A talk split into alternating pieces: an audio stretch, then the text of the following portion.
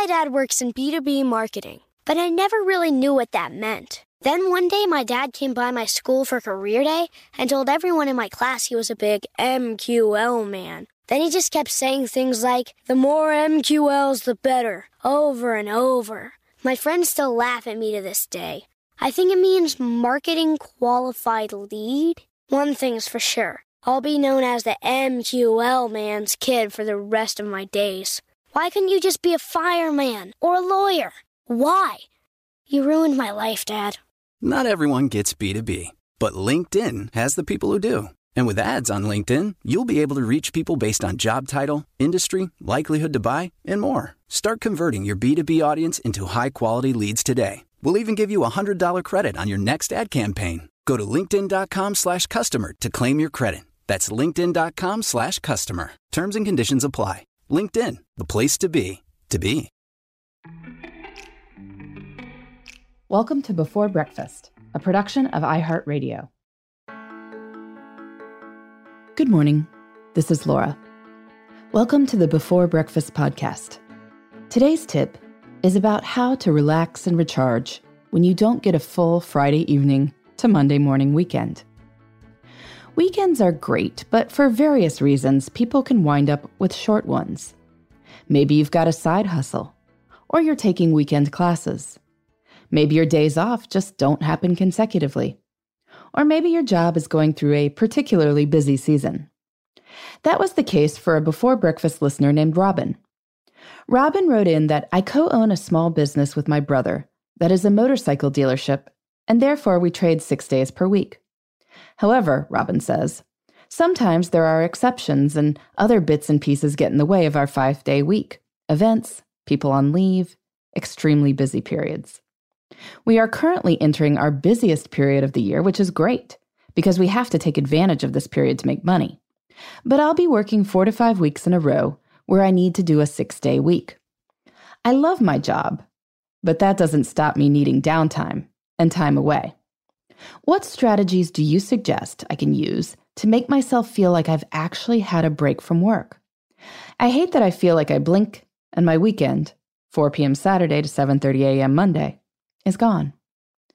We all hate this feeling of a weekend gone too quickly. So here are my tips for Robin and anyone else who has a six day work week. First, if you have limited leisure time, then your leisure time is too precious to be totally leisurely about leisure. That means it's important to be intentional about your time. No, I'm not saying you have to schedule every minute. Robin deals with that enough at work, and probably you do too. But go into your 39 hours off, or however long it is, with, say, three ideas of things that would add to your energy levels. Maybe one could happen that first evening, one the next day, and one the next evening. Nothing crazy, but something to make the time feel rich and full. We did an episode a few weeks ago about planning a great long weekend. During that episode, I suggested doing something physical, something social, and something spiritual in order to have a good weekend. While you might not hit all of those in a 39 hour weekend, you could certainly try.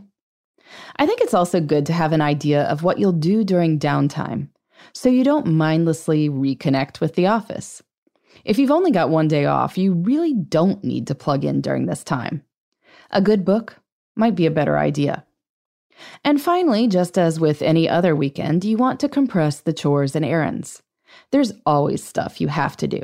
But if you've only got one day off, you don't want to spend all of it battling mall traffic. So set a small window. If it doesn't happen during this time, it probably wasn't that important. So I gave these suggestions to Robin, and shortly after that, got a note back. Here's what Robin reported I have to say, I had a great weekend. I took your advice and tried to plan my time carefully. I got home from work around 4:30 p.m. Saturday. My partner was away until Sunday night, so I had the house to myself and decided to do some baking. This is my spiritual. It uplifts my soul. So Robin spent a lovely evening making pumpkin pie and pumpkin soup. Sunday morning featured some chores, in this case, getting the car washed. I had needed to do this for weeks, Robin reported, but reading a book while waiting improved the experience immensely. Continuing. I then picked up my push bike and headed to my friend's house for an hour bike ride. That's the physical part and felt so good afterwards. Robin and the friend then had breakfast at a cafe together, checking the social box as well. So, literally, before noon on Sunday, Robin had already done something spiritual, something physical, and something social. There were a few extended family obligations in the afternoon, but then Robin reports that I ducked home and picked up my partner to go to dinner. He had been home a few hours earlier and did a quick tidy of the house, when, with another set of friends, and then we were home by 8:30 to get a good night's sleep. So there are plenty of people with 3-day weekends who don't manage this much fun. And it all happened because Robin was intentional, even if there wasn't that much time. If you have short weekends, what do you do to make the most of them? You can let me know at Before Breakfast Podcast at iHeartMedia.com. In the meantime, this is Laura. Thanks for listening, and here's to making the most of our time.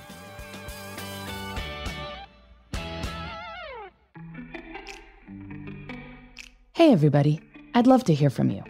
You can send me your tips, your questions, or anything else. Just connect with me on Twitter, Facebook, and Instagram at Before Breakfast Pod.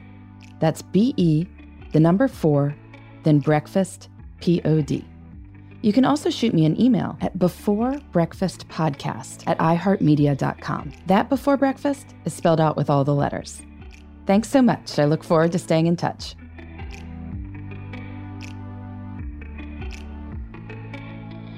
Before Breakfast is a production of iHeartRadio. For more podcasts from iHeartRadio, visit the iHeartRadio app, Apple Podcasts, or wherever you listen to your favorite shows.